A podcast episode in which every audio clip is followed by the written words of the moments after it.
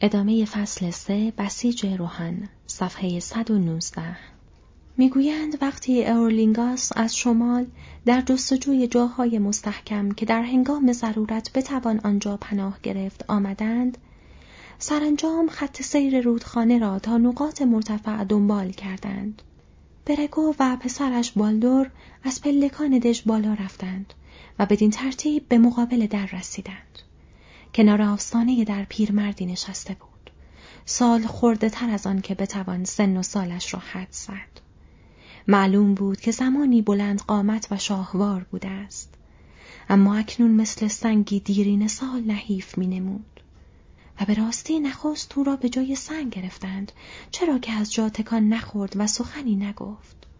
تا آنکه در صدد برآمدند که از او بگذرند و وارد شوند.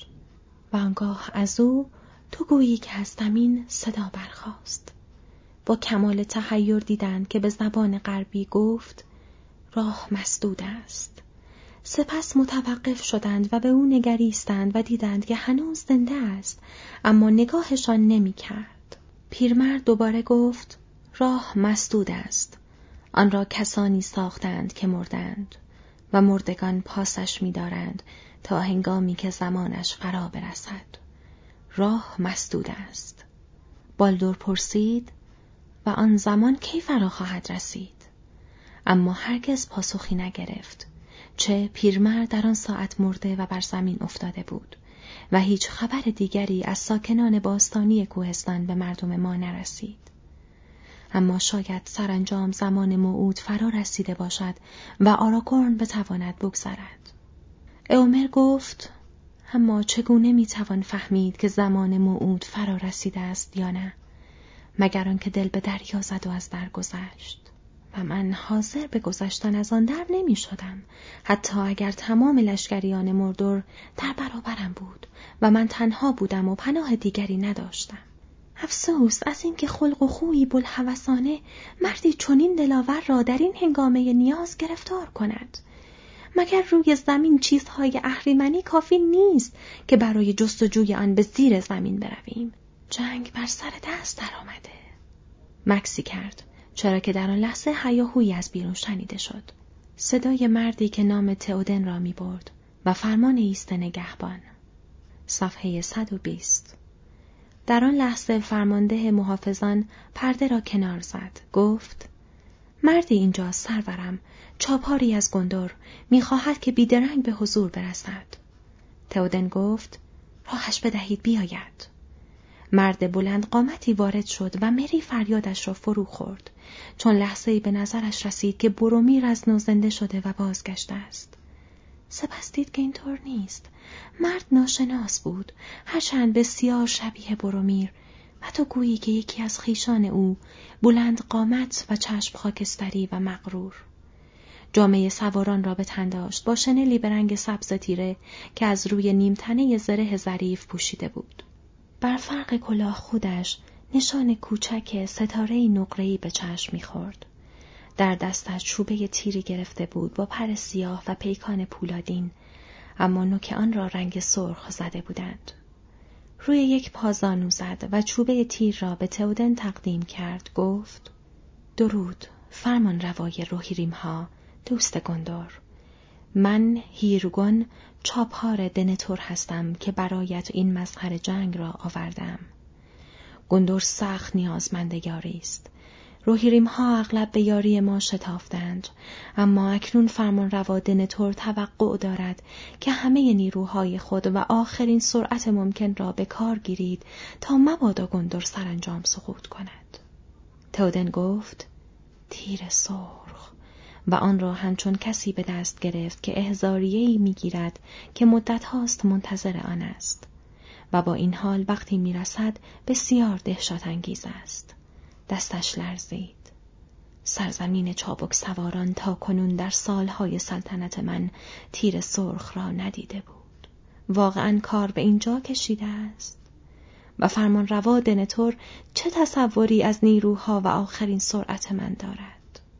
هیرگون گفت این را شما خود بهتر می‌دانید فرمان روا. اما طولی نخواهد کشید که محاصره میناستریت محقق شود.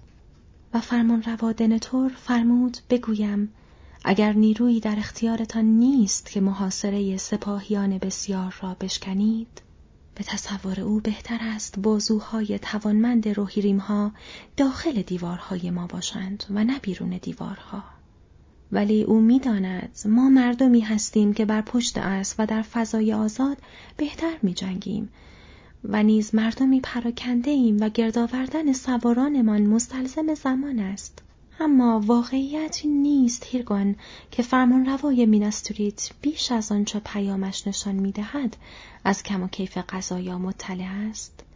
چرا که همانطور که احتمالا دیده ای ما از همکنون در جنگ هستیم و ما را یک سر نامحیا نمیابی گندالف خاکستری اینجا در میان ما بوده است. و حتی اکنون نیز مشغول بسیج نیروهامان برای جنگ در شرق هستیم. هیرگون گفت نمی‌دانم از این همه فرمان روا دنتور چه چیزهایی را می‌داند یا حدس می‌زند اما اوضاع ما به راستی نومید کننده است. فرمان روایم هیچ دستوری برای شما نفرستاده است. تمنای او فقط این است که دوستی دیرین و سوگندهای قدیمی را پاس بدارید و برای مصالح خیش هرچه از دستتان برمی آید بکنید. به ما گزارش رسیده است که پادشاهان بسیاری از شرق برای خدمت به مردور فرا خوانده شدند. از شمال تا میدان دارگولد درگیری و شایعات جنگ هست. در جنوب هارادریم ها تحرکات خود را شروع کردند و وحشت بر سرزمین های ساحلی ما سایه افکنده. چنان که کمک اندکی از آن سو به ما خواهد رسید. بشتابید. چون تقدیر روزگار ما در برابر دیوارهای میناستریت رقم خواهد خورد و اگر موج در آنجا صد نشود به سوی دشتهای زیبای روحان سرازیر خواهد شد و در این صورت این دژ میان تپه ها نیز پناهگاه امنی نخواهد بود تئودن گفت خبرهایی شوم اما نه چندان دور از انتظار به دنتور بگو که حتی اگر روحان خود احساس نمی کرد باز نیز به کمک او می آمدیم. اما ما در نبرد با سارومان خائن متحمل تلفات فراوان شده ایم و همانطور که خبرهای خود او نیز روشن می کند باید در اندیشه مرزهای شمال شرقی خیش هم باشیم. چون این نیروی عظیمی که فرمان روای تاریکی گویا اکنون وارد میدان کرده ممکن است ما را درگیر کارزاری در مقابل شهر کند و در عین حال با شدتی بیشتر در سرتاسر سر رودخانه و از آن سوی دروازه شاهان بر ما یورش آورد. اما دیگر رای حزم و دوراندیشی نخواهیم زد. میاییم. قرار بود فردا سلاح برگیریم. وقتی همه چیز سامان گرفت آزم خواهیم شد. تصمیم داشتم برای نومید کردن دشمنان شما ده هزار سوار نیزدار راهی میدان جنگ کنم و متاسفانه اکنون این تعداد کمتر خواهد بود. چرا که تمام استحکاماتم را بی محافظ رها نخواهم کرد. با این حال دست کم شش هزار سوار در پی من اسب خواهند تاخت. به دنتور بگو که در این ساعت شاه چابک سواران خود به سرزمین گندور خواهد آمد. هرچند که ممکن است هیچگاه باز نگردد. اما راه طولانی است و مردان و چهارپایان باید چنان به مقصد برسند که نیروی جنگ کردن برای آنها باقی بماند. از صبح فردا حدود یک هفته طول خواهد کشید تا شما صدای فریاد پسران اول را که از شمال می‌رسند بشنوید. هیرگون گفت یک هفته؟ اگر تقدیر چنین است هرچه بادا باد اما در عرض هفت روز محتمل است فقط دیوارهای ویران را بیابید مگر آنکه کمکی دیگر غیر منتظره از راه برسد. با این حال ممکن است دست کم آرامش ارکها و مردمان سیاه چرده را که در برج سفید مشغول عیش و نوش خواهند بود بر هم بزنید. تودن گفت دست کم این کار را خواهیم کرد. ولی خود من تازه از نبرد و سفری دراز بازگشتم و اکنون برای استراحت می روم. امشب را اینجا درنگ کن. آنگاه شاهد بسیج روحان خواهی بود و می توانی شاد از دیده ها و چابک از استراحت به تاخت بروی. رای زدن در صبح بهتر است و شب چه بسیار اندیشه ها را تغییر می دهد. صفحه 124 شاه با گفتن این حرف از جا برخاست و همه از جای برخواستند. گفت اکنون هر کدام به خوابگاه خیش بروید و خوب بخوابید. و تو ارباب مریادوک امشب با تو کاری ندارم. اما فردا صبح به محض آنکه خورشید طلوع کرد آماده باش که فرا بخوانمت. مری گفت آماده خواهم بود حتی اگر بفرمایی که با شما به طرف جاده های مردگان برانم. شاه گفت سخن از چیزهای بدشگون مگوی چرا که ممکن است جاده های بسیاری در خور این نام باشند. اما نگفتم که فرمان خواهم داد همراه من روی در راه بنهی. شب خوش. مری گفت اجازه نمی دهم مرا جا بگذارند و هر وقت که برگشتن صدایم کنند. اجازه نمی دهم مرا جا بگذارند. نه اجازه نمی دهم و همینطور که این حرف را مدام با خود تکرار می کرد سرانجام داخل چادر خوابش برد. مری چشم باز کرد و دید مردی او را تکان می دهد. با صدای بلند می گفت بیدار شو بیدار شو ارباب بیتلا و سرانجام از رویاهای عمیق بیرون آمد و بخت زده نشست. به نظرش هوا هنوز خیلی تاریک بود. پرسید چه شده؟ شاه صدایتان می‌زند. مری گفت ولی آفتاب که هنوز طلوع نکرده. نه و امروز طلوع نخواهد کرد ارباب بیتلا و آدم فکر می کند که با این همه ابر دیگر هیچ وقت طلوع نمی کند. اما زمان یک جا نمی ایستد حتی اگر خورشید از دست برود. شتاب کن. مری با عجله لباس پوشید و نگاهی به بیرون انداخت. جهان تاریک بود. آسمان قهوه‌ای رنگ می نمود و چیزهای دور و اطراف همه سیاه و خاکستری و بیسایه بودند. سکوتی عظیم مستولی شده بود. شکل ابرها را نمی‌شد تشخیص داد. مگر آن دورها در غرب جایی که دورترین انگشتان جستجوگر تاریکی عظیم هنوز پیشتر میخزید و اندکی روشنایی از لابلای آنها بیرون میتراوید سقفی سنگین خفه و بیحالت بالای سرشان معلق مانده بود و روشنایی به جای آنکه بیشتر شود رو به زوال می‌رفت مری دید که بسیاری از مردم ایستادند و بالا را نگاه می کنند و زیر لب چیزهایی می گویند. همه چهره هاشان بیروح و غمگین بود و برخی حراسان می نمودند. افسرد دل راهش را به سوی شاه باز کرد. هیرگون سوار گندور در برابرش بود و در کنار او اکنون مردی شبیه او با لباسی مشابه اما کوتاهتر و چهارشانه تر ایستاده بود. هنگامی که مری وارد شد داشت با شاه سخن می گفت. گفت از مردور می آید سرورم. از شب پیش هنگام غروب آغاز شد. از تپه های فل شرقی در قلمرو شما دیدم که بالا می آمد و در آسمان پیش می خزید و همه شب همچنان که میراندم از پس پشت می آمد و ستارگان را می بلعید. اکنون ابر عظیم بر فراز همه زمین های میان اینجا و کوهستان سایه معلق مانده است و مدام شدت می گیرد. جنگ از همکنون آغاز شده است. شاه زمانی ساکت نشست. سرانجام شروع کرد به حرف زدن. گفت دست آخر به آن رسیدیم. نبرد بزرگ دوران ما. نبردی که بسیاری چیزها در آن از این جهان رخت برخواهند بست. اما لااقل دیگر نیازی به اختفا نیست. من از راه مستقیم و جاده آشکار و با آخرین سرعت ممکن پیش خواهم راند. بسیج بایستی بیدرنگ شروع شود و معطل کسانی که دیر کردند نماند. شما تدارکات خوبی در میناستریت دارید. چه اگر قرار باشد که همکنون با شتاب تمام راه بیفتیم آنگاه باید سبک برانیم با خوراک و آبی که برای رساندن ما به میدان کارزار کافی باشد. هیرگون گفت ما اندوخته بسیار بزرگی داریم که از مدتها پیش تدارکش را دیدند. اکنون تا می توانید سبک بار و چابک برانید. تودن گفت پس منادیان را فرا بخوانید اومر بگذارید سواران به صف شوند. اومر بیرون رفت و به زودی صدای شیپورها در دژ تنین انداخت و تعداد بیشتری از شیپورها از پایین به آن پاسخ گفتند. اما دیگر صدای آنها در نظر مری مثل شب پیش واضح و شکوهمند نبود. در آن هوای سنگین گرفته می نمود و ناخوشایند و به طرزی شوم گوش خراش. صفحه 127 شاه رو به مری کرد و گفت من آزم جنگ هستم ارباب مریادوک پس از مدت کوتاهی رهسپار می شویم. من تو را از خدمت خیش آزاد می کنم اما نه از دوستی می توانی اینجا بمانی و اگر چنانچه دوست داری در خدمت بانو اووین باشی که به جای من بر مردم حکومت خواهد کرد. مری با لکنت گفت ولی ولی سرورم من شمشیرم را وقف خدمت به شما کردم نمی‌خواهم مثل این از شما جدا شوم تودنشاه و از آنجا که همه دوستانم آسم نبرد شدهاند از ماندن شرمگین خواهم بود.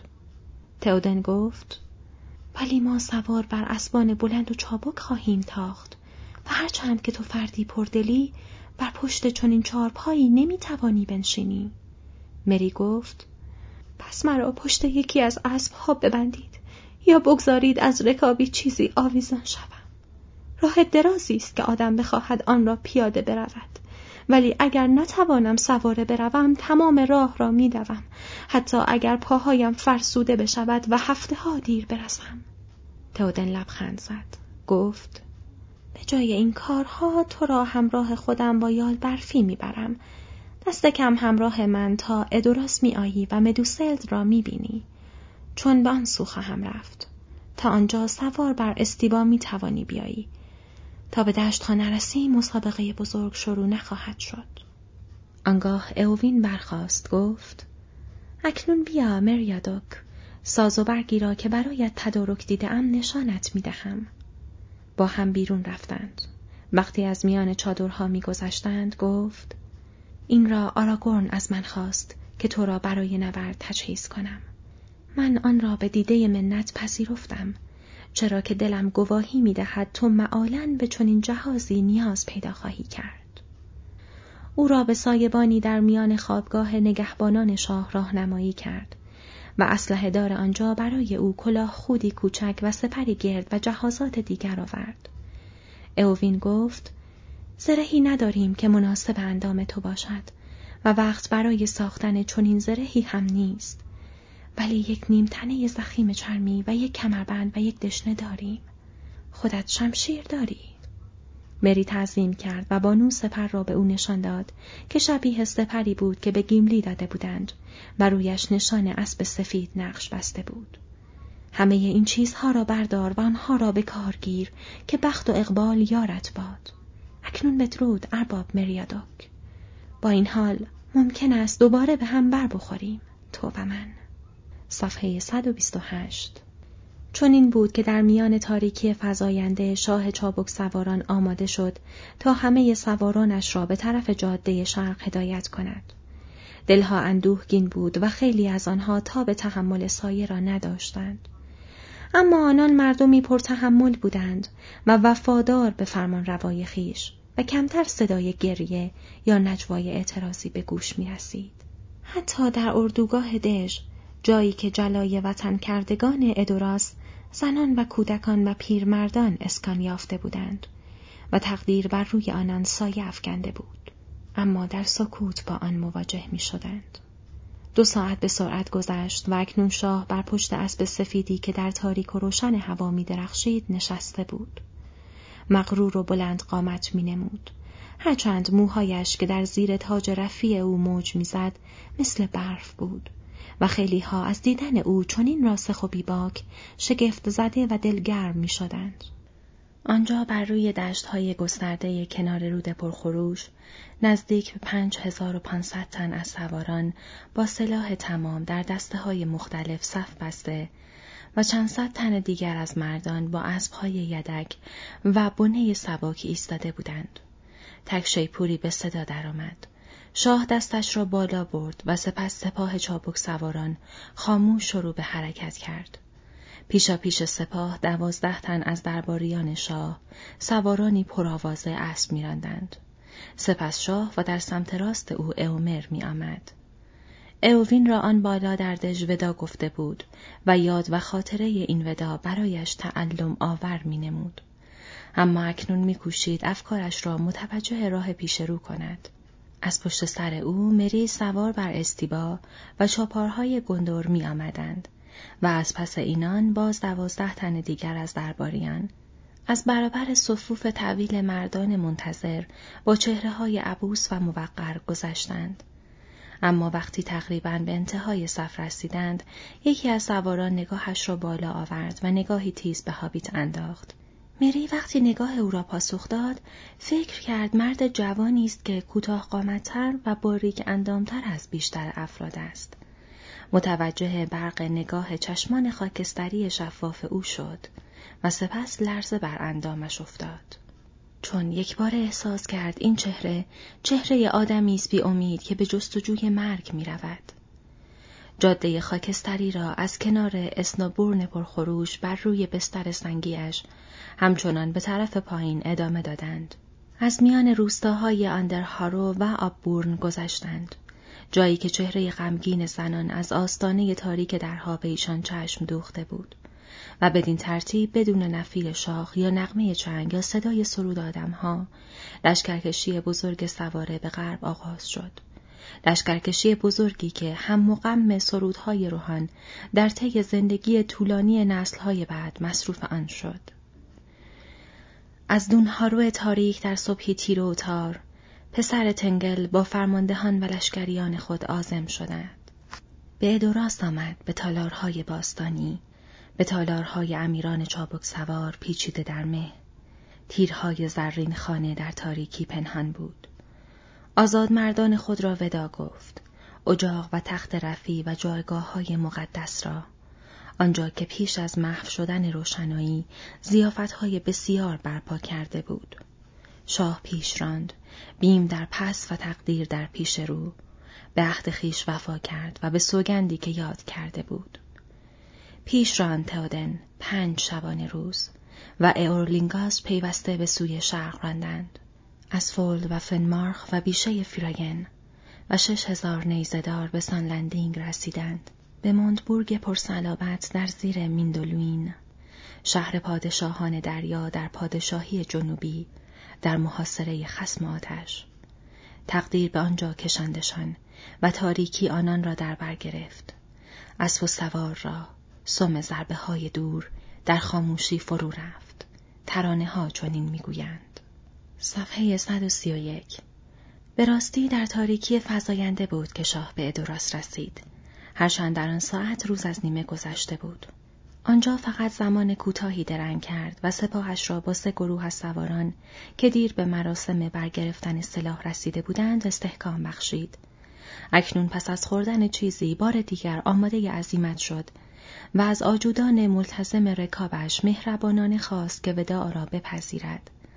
اما مری برای آخرین بار تمنا کرد که نگذارد از او جدا شود. تودن گفت همانطور که گفتم این سفری نیست که مرکبهایی همچون استیبا از پس آن برایند.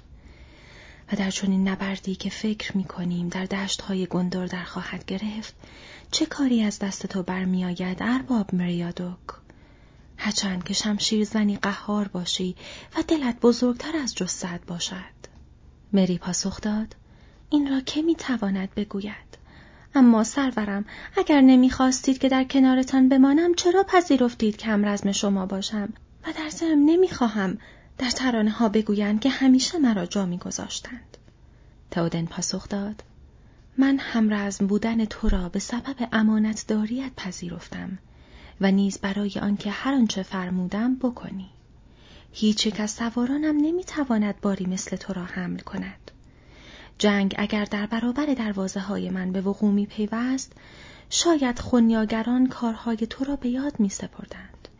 اما یکصد و اندی فرسنگ تا ماندبورگ محل فرمان روایی دنتو راه در پیش داریم. بیش از این چیزی نمی‌گویم.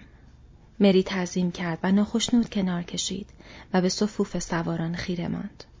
دسته ها از همکنون آماده عزیمت می شدند. مردان تنگ ها را سفت و زینها را وارسی و اسبان خود را نوازش می کردند. برخی با دلواپسی به آسمان کوتاه چشم دوخته بودند.